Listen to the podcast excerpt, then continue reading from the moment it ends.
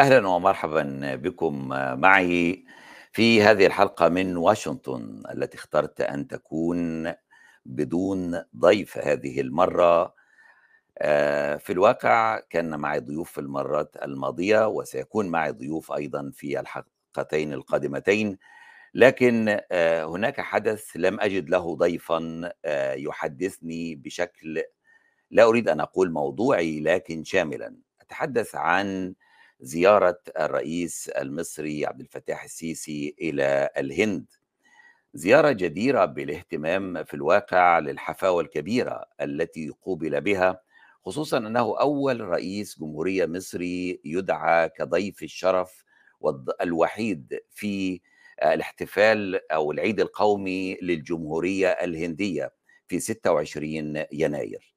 ليس هذا فقط، بل أيضًا جزء من آآ التحية والاحتفاء به، كانت في الواقع متعلقة ب آآ دعوة جانب من أو أفرع القوات المسلحة المصرية آآ لكي تشارك في العرض العسكري لهذا الاحتفال بالهند.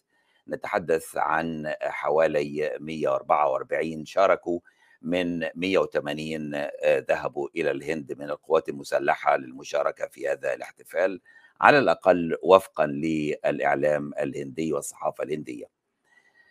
هناك في الواقع آآ شيء مهم للغاية، أغلب أو جزء كبير من الكتابات المصرية عن هذا الموضوع أو التغطية تذكرنا دائمًا أيام عدم الانحياز، عبد الناصر وجواهر لال نهرو، والبعض ذهب أبعد من ذلك آآ لسعد زغلول ومهاتما غاندي وال المحاولات المدنية السلمية غير العسكرية للحصول على الاستقلال.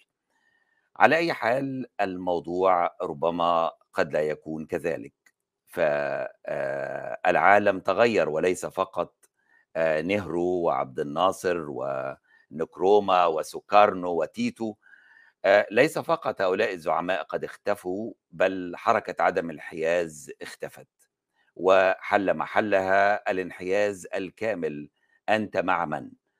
في فترة كانت هناك القطبية الواحدة، لكن على أي حال لا أريد أن أذهب بعيدًا، يجب أن ننظر إلى التعاون الكبير وربما المفاجئ أيضًا بين آآ الهند ومصر، ومحاولة آآ مضاعفة قيمة التبادل التجاري بينهم وغير ذلك من موضوعات، في إطار أكبر من ذلك، هو في الواقع أبعد ما يكون عن عدم الانحياز ومن صوّت في الأمم المتحدة آآ ضد روسيا آآ أو معها في حربها على أوكرانيا، لأن هذا التصويت قد تلاشى بعد أن بدأت الضغوط الأمريكية على كل الأطراف، و آآ أ انضبط الصف لصالح أ أمريكا إلى حدٍ كبير، بما في ذلك الهند. أ الهند قد تحركت كما تحركت مصر من قبل إلى المعسكر أو أقرب بشكل كبير إلى المعسكر الأمريكي. نحن نتحدث عن ميزان تبادل تجاري آآ مع آآ الولايات آآ المتحدة يصل إلى حوالي 90.000.000$ بين الهند وبين أمريكا. نتحدث عن آآ 7.500.000.000$ الآن بالنسبة للتبادل التجاري المصري الهندي. هناك إطار آخر يختلف عن إطار عدم الانحياز ربما ولا أريد أن أجزم، هو الإطار الذي تتم فيه العلاقة الآن. إنه إطار إطار التطبيع الإبراهيمي الإماراتي، بمعنى أن هناك تجمُّع آخر قد أُقيم في 2021 وتم المصادقة عليه وتتويجه في آآ آآ صيف وبالتحديد في 14 يوليو تموز من العام الماضي 2022 قمة رباعية I2 U2 بمعنى 2 I إسرائيل والهند، و2 U أي متحدة الولايات المتحدة والإمارات المتحدة. هذا التحالف في الواقع أو الرباعي مهم جدًا لأمريكا، أمريكا آآ عملت تحالف آخر باسيفيكي وفيه اليابان وأستراليا وتحالف هذا الجديد المحور الرئيسي والمحرك الرئيسي فيه هي إسرائيل. لذلك حتى القمة التي عقدت كان جزء منها القمة تمت في في القدس خلال زيارة بايدن للمنطقة حين زار إسرائيل وطلع منها مباشرة إلى السعودية. في هذه القمة الرباعية كان بايدن مع رئيس الوزراء الإسرائيلي في غرفة واحدة ومعهم على الشاشة مودي رئيس الوزراء الهندي والشيخ محمد بن زايد الرئيس دولة الإمارات. إذا نحن نتحدث عن إطار أكبر حليف لمصر ومهم ألا تحدث مشكلة لمصر على الأقل بالنسبة للإمارات لينتهي الاستثمار الكبير بإجهاض الربيع العربي منذ عام 2013 وبالنسبة لإسرائيل أيضا حماية النظام السياسي المصري القريب لإسرائيل والذي اعتبرته حليفا أو صديقا استراتيجيا. بالتالي الهند فعلت استثناء كبير جدا في صيف الماضي صيف 22 وهو الصيف نفسه الذي توجت فيه قمة الرباعية الإمارات الهند إسرائيل الولايات المتحدة بأن أعطت استثناء لمصر بالحصول على تعاقداتها من القمح. كان بعد أن أغلقت إسرائيل روسيا وأوكرانيا بالنسبة للقمح بسبب الحرب كان على مصر أن تلجأ إلى بدائل من هذه البدائل كانت تعاقدت مع الهند والهند عادت وأوقفت أي صادرات من القمح خوفا على أن الأمور قد تمتد مستقبلا. ولأمنها الغذائي لكن أعطت استثناء غير عادي بتصدير 61 ألف طن من القمح في الصيف الماضي إلى مصر حتى لا تتعرض مصر لأزمة كبيرة. لماذا الهند حريصة على النظام المصري وعلى استقراره وأمنه؟ ربما نعود إلى الزيارات المصرية السابقة. بالنسبة للتطبيع أو العلاقة مع إسرائيل الهند كانت حريصة على أن تتأخر في العلاقة لكن بعد أن وقعت مصر معاهدة السلام في عام 79 أخذت الهند تنتظر وتنتظر ثم تشجعت خصوصا بعد التقارب الفلسطيني أو أوسلو وقامت بخطوتها بالمعاهدة الكاملة والتطبيع الكامل في عام 92 الرئيس مبارك زار الهند في 2008 الرئيس مرسي زار الهند أيضا في زيارة رسمية بوفد كبير في مارس 2013 أي قبل حوالي خمسة أشهر أو أربعة أشهر أربعة أشهر من الإطاحة به لكن لا يمكن لرئيس وزراء الهند الحالي مودي أنه ليستقبل مرسي لماذا؟ مودي جاء إلى الحكم في 2014 مودي مرتبط بأنه من أكثر غلاة القوميين والمعادين للمسلمين وللإسلام في تاريخ السياسة الهندية لأولئك الذين وصلوا إلى هذا الحكم. حتى علاقة ترامب بمودي كانت علاقة غير عادية الرئيس الأمريكي ترامب.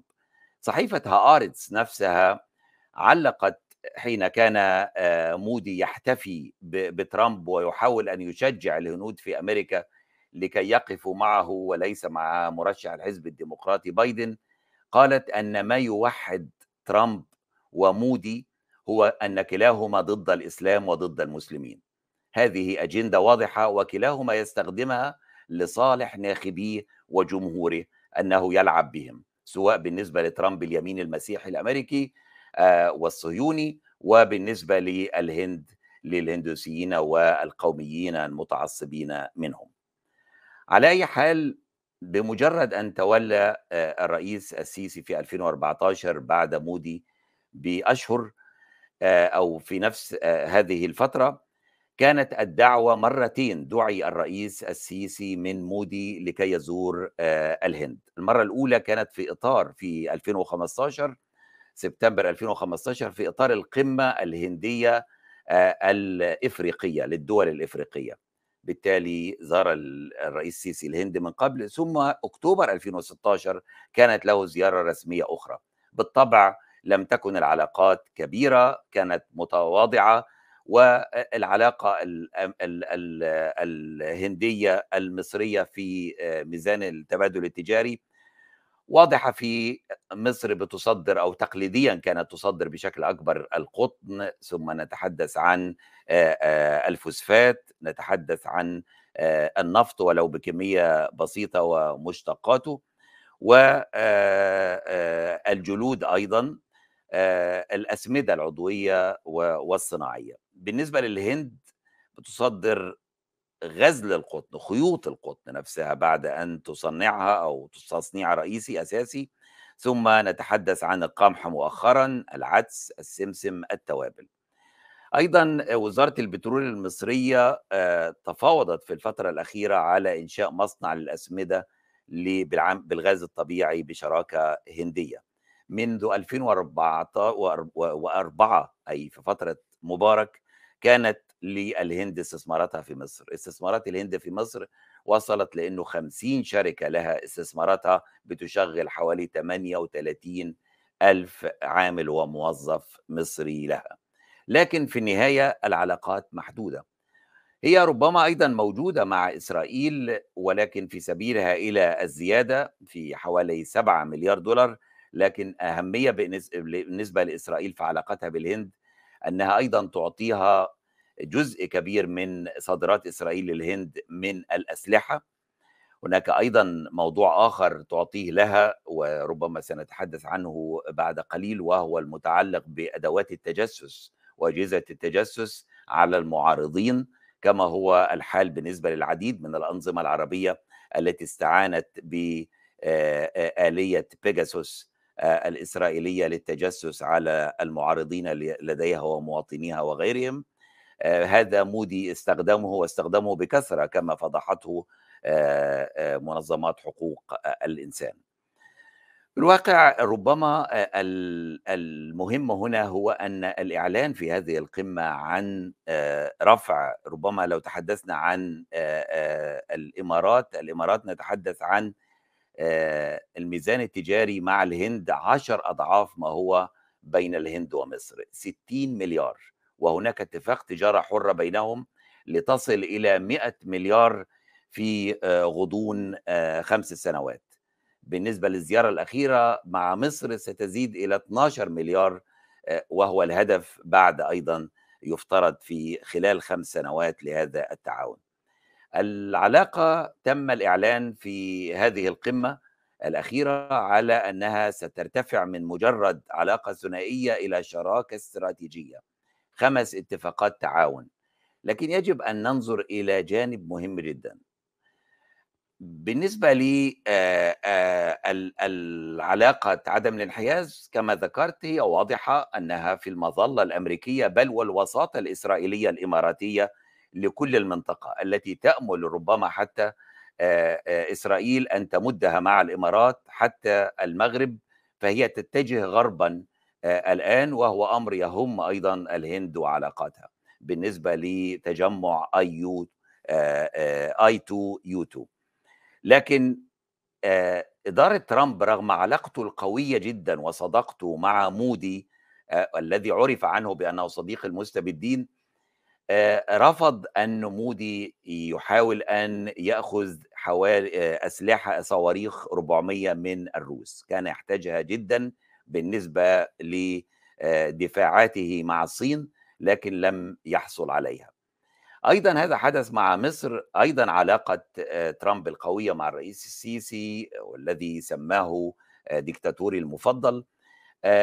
لم تمنعه من أن يضغط لكي تمنع مصر صفقة طائرات المقاتلة سخوي 35 التي كانت تحتاجها مصر بشدة خصوصا أن إسرائيل رفضت أن تحصل الدول العربية على مثل هذه التكنولوجيا وهذه الطائرات حتى بالنسبة للسعودية والإمارات الأمور معطلة حتى ذلك الحين.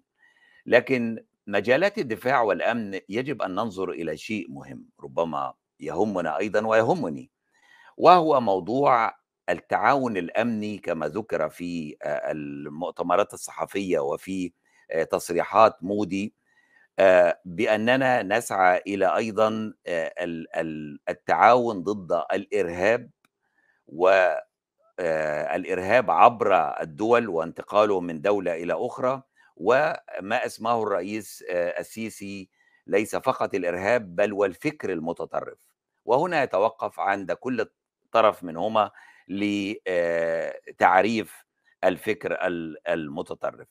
لكن كان هناك اهتمام أيضًا بتوقيع مذكرة تفاهم آآ بينهما للتعاون المشترك لحماية استخدام الإنترنت. وفي الواقع هذا الموضوع يجب أن نتوقف عنه بالنسبة لما فعله مودي وكتبت عنه منظمات حقوق الإنسان أمنستي العفو وبالنسبة لهيومن رايتس ووتش مراقبة حقوق الإنسان الأمريكية مودي استخدم الإنترنت كسلاح مهم جدا وي- ويدعو حلفائه إلى أن يفعلوا ذلك. أصدر قوانين عديدة لكي بعيدة حتى عن البرلمان تنفيذية لكي تمنعك من استخدام البث التلفزيوني المباشر على الإنترنت دون أن يرخص لك حتى يصنف هؤلاء متطرفين ولا ولا يعجبهم وهكذا.